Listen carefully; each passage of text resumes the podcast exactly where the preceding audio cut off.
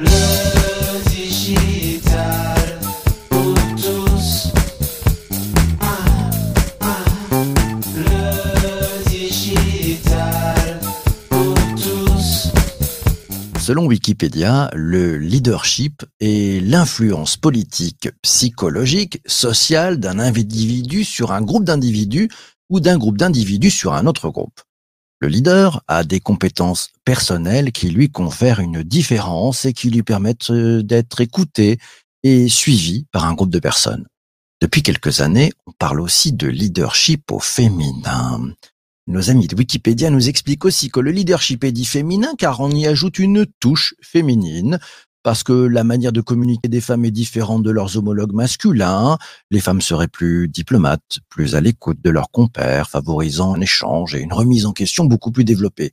Cerise sur le gâteau, cherry on the cake. Selon de nombreuses études, les performances d'une entreprise seraient accrues quand cette dernière est dirigée par une femme. Pour bien comprendre les grands enjeux, les bonnes pratiques et les perspectives du leadership au féminin à l'ère digitale, à cette ère du présentiel ou par écran interposé, cette ère hybride. L'invitée de cet épisode du podcast est Marielle Liberclair. Elle est créatrice de Grandeur d'âme. C'est la dirigeante de So to Speak, l'agence. C'est une coach en prise de parole en public et empowerment féminin. Bonjour Marielle. Bonjour PPC. Je suis très heureux de te retrouver ce matin. J'ai envie de te poser une première question. Quelle est ta définition du leadership? Alors, ma définition du leadership, moi, je pars toujours de la définition euh, du, dictionnaire, parce que j'adore les dictionnaires. Donc, dans le dictionnaire, le, petit Robert, on dit que le leadership, ben, c'est une fonction, une position de leader, une position dominante. Euh, alors, quand on le décline au féminin, euh, eh bien, moi, en tout cas, ma définition, c'est une capacité à embrasser euh, son plein potentiel pour inspirer et fédérer. Voilà, je, pense que euh, pour beaucoup de femmes, déployer son potentiel à quelque chose d'un petit peu euh, presque euh, trop audacieux. Et je trouve ça dommage. Donc, je me dis qu'il faut vraiment que, que chaque femme puisse, euh, puisse oser aller euh, déployer tous ses talents sans penser qu'elle est trop ambitieuse, sans penser qu'elle prend trop de place, sans penser qu'elle prend trop la lumière. Ouais, Et alors ça, on y arrive comment à, à craquer ça? C'est le fameux pourquoi pas moi C'est ça?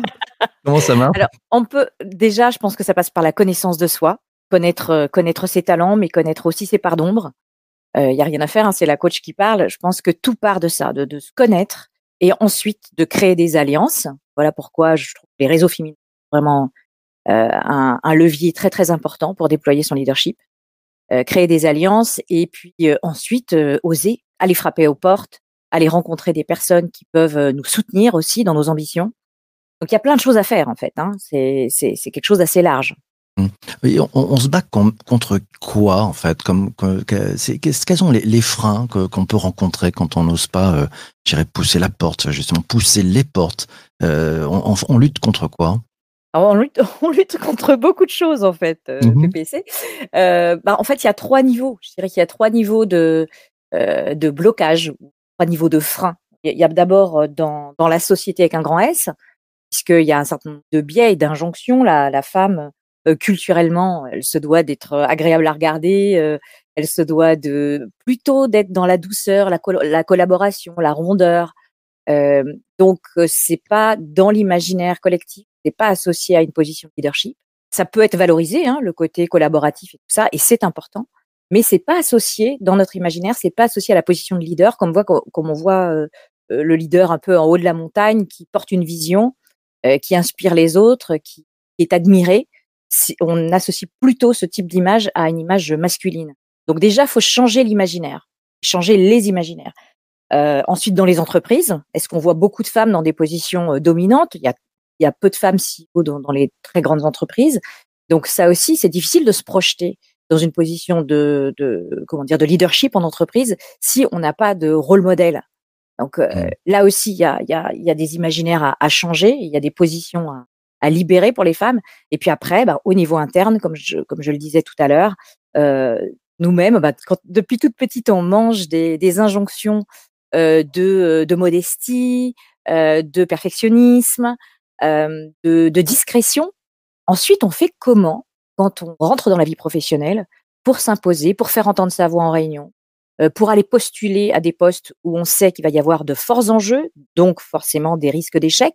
Et comment cet échec, moi, je le gère si ma confiance en moi-même est déjà très fragilisée par toutes ces, injonctions et ces biais que, que, qui sont en moi depuis toujours?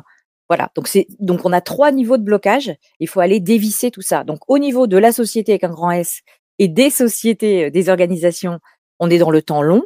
Mais au niveau de notre connaissance de soi, ça c'est quelque chose, on peut travailler dessus tout de suite en fait. Si je t'entends finalement, c'est qu'il y, y, a un bug depuis le départ, euh, c'est-à-dire qu'on associe euh, leadership à, à dominant, c'est ça? Euh, C'est peut-être ça l'erreur de base, non? Finalement, c'est pas, on peut être un leader sans être un dominant. On voit des, on voit des personnes qui dans des équipes, allez, agiles, on va dire, parce que je pense que c'est un, un, un, point de référence, Oui. ont du leadership, mais sont pas en position haute. C'est-à-dire qu'ils sont au, contraire en position de fluidifier tout ça. Comme disait l'ami Bruce Lee, be water, my friend, c'est ça? Oui, tout à fait. C'est très intéressant ce, point que tu soulèves. Absolument. Euh, je pense que le leadership, euh, lui aussi, doit être revisité avec des valeurs plus, féminines, donc euh, des valeurs plus inclusives. Donc ça peut être aussi un homme qui porte ces valeurs féminines. Hein. Là, on, on, va dans un niveau un petit peu plus profond de, de, perception même de la notion de féminisme et de leadership. C'est que euh, ces valeurs féminines qui sont associées à la collaboration, associées à l'écoute, qui sont associées à, une forme d'agilité très grande. On a vu pendant la crise de, de Covid que les pays qui s'en sortaient le mieux euh, dans les moment le plus aigu de la crise était dirigé par des femmes, elles sont très à l'écoute, elles sont très humbles, elles, elles, savent dire je ne sais pas, conseillez-moi, dites-moi quoi faire, et elles, elles ont une capacité d'être hyper pragmatiques.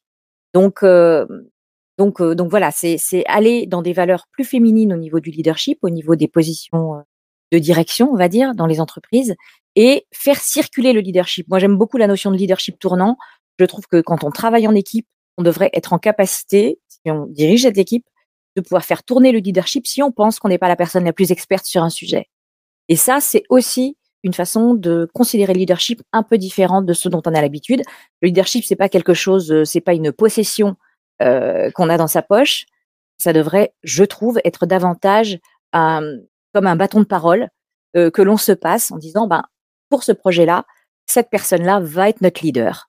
Même si on est la personne qui dirige l'équipe ou qui tient le projet, on va dire, sur ce sujet-là, je ne suis pas la personne la plus experte et je suis capable de passer le bâton euh, de direction à quelqu'un d'autre, tout en sachant que je continue à porter la vision, je continue d'être la personne référente, mais euh, je suis en capacité, en toute humilité, de dire non là-dessus.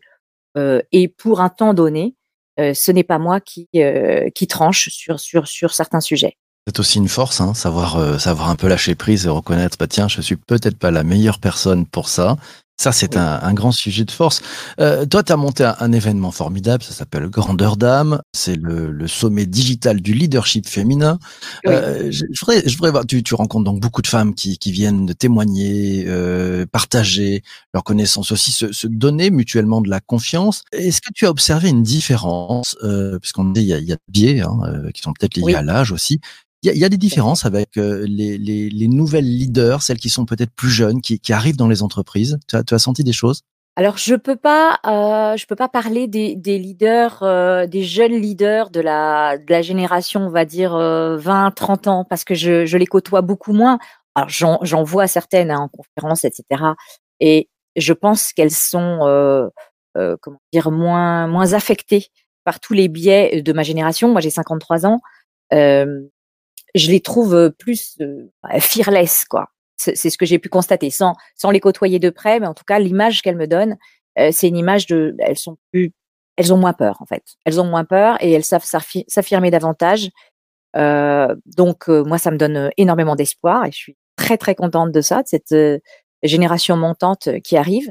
Et je trouve que bah, pour une fois, c'est plutôt à nous de prendre exemple. D'habitude, on dit toujours faut prendre exemple sur les personnes de la génération du dessus. Là, j'ai envie de dire, prenons exemple sur ces jeunes femmes qui, en tout cas, on, mettent de la lumière sur ces biais, euh, ne considèrent pas que ces biais sont, euh, sont quelque chose d'acceptable et, et surtout sont capables de pointer du doigt toutes ces choses en disant, bah ça, là, non, en fait. C'est pas parce que je suis une femme que je ne peux pas, que je dois me faire couper la parole en réunion.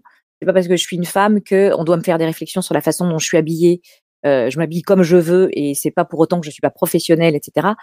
Euh, alors que euh, ma génération, c'est voilà, on a, on a, je pense qu'on a plus de difficultés à, à s'imposer.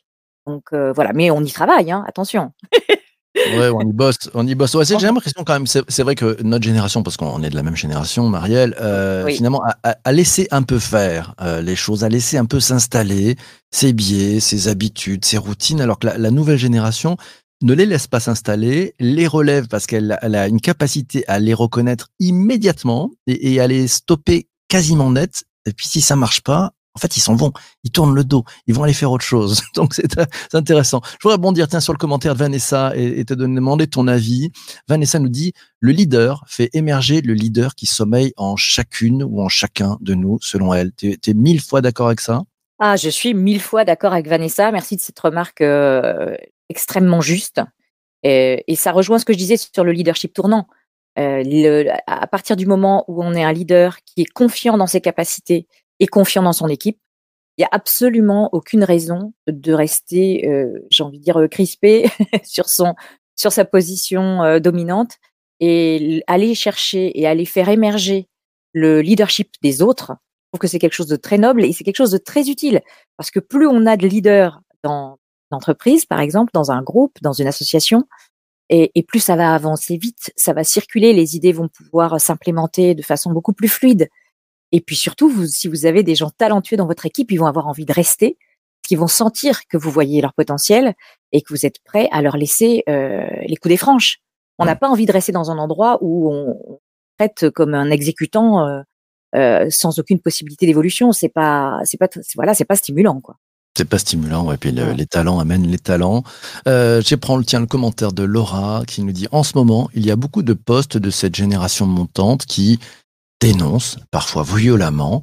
Ne risque-t-on pas le retour de bâton à confronter avec les, les façons de faire des hommes? Euh, Qu'est-ce que tu penses de ça? Ah, c'est une remarque qui est très intéressante. Euh, alors, je, je pense que cette euh, violence dont parle Laura est le pendant euh, du silence imposé euh, et des violences qui ont été euh, qui ont été faites sous le boisseau pendant des générations et des générations et des générations. Et donc maintenant, ça pète. Alors ça, c'est vrai que quand on voit ça, c'est c'est- assez frappant. Mais tout va s'équilibrer. Donc pour moi, c'est juste un passage.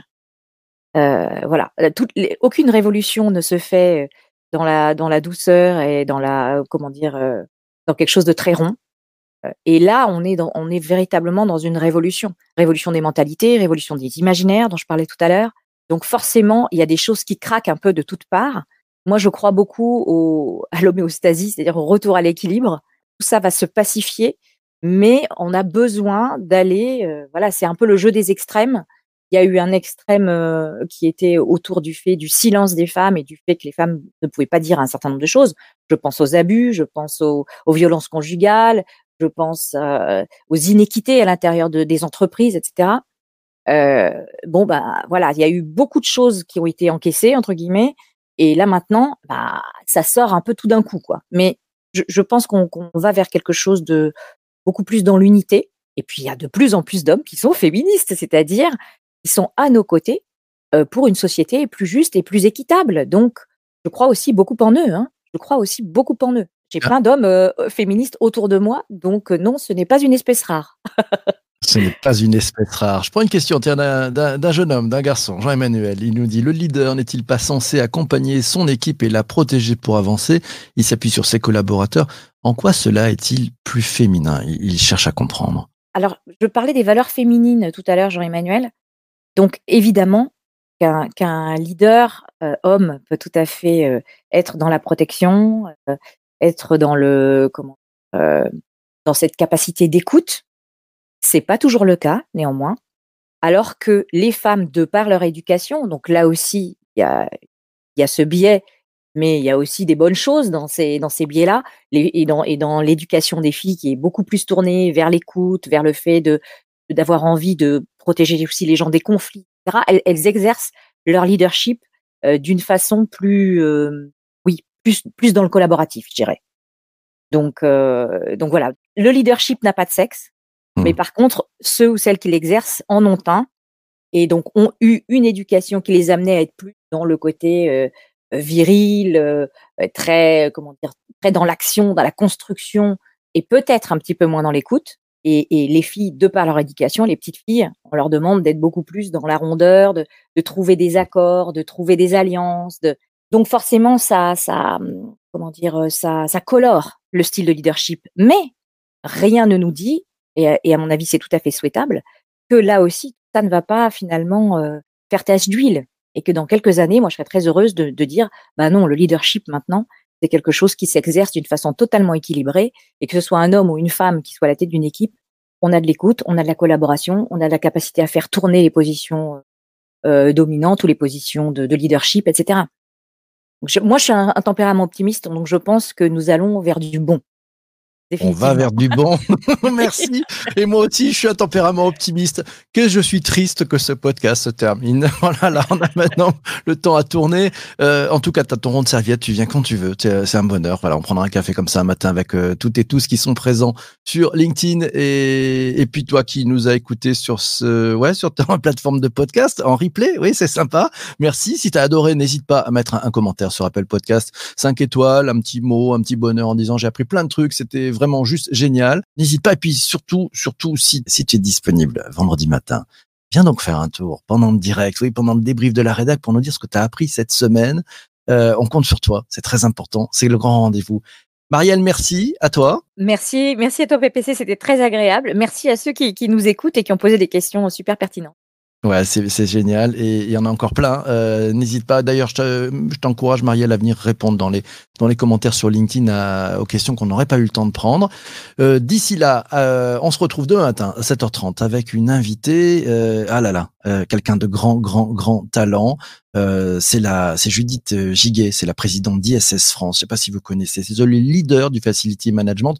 On va parler d'un sujet qui me tient particulièrement à cœur c'est le fait de voir les invisibles du facility management. Tu sais, ces, hommes et ces femmes que avant on ne voyait pas, oui, qui, arrivaient au bureau avant 7 heures et qui partaient à 7 heures du matin et qui arrivaient après 7 heures. Mon on partait. C'est les gens qui, qui nettoient, qui font en sorte que tout se passe bien dans l'entreprise. Ces invisibles aujourd'hui, on les voit dans les entreprises. C'est très important. Qu'est-ce que ça change? On en parle demain matin pendant le direct sur 7h30 euh, sur LinkedIn.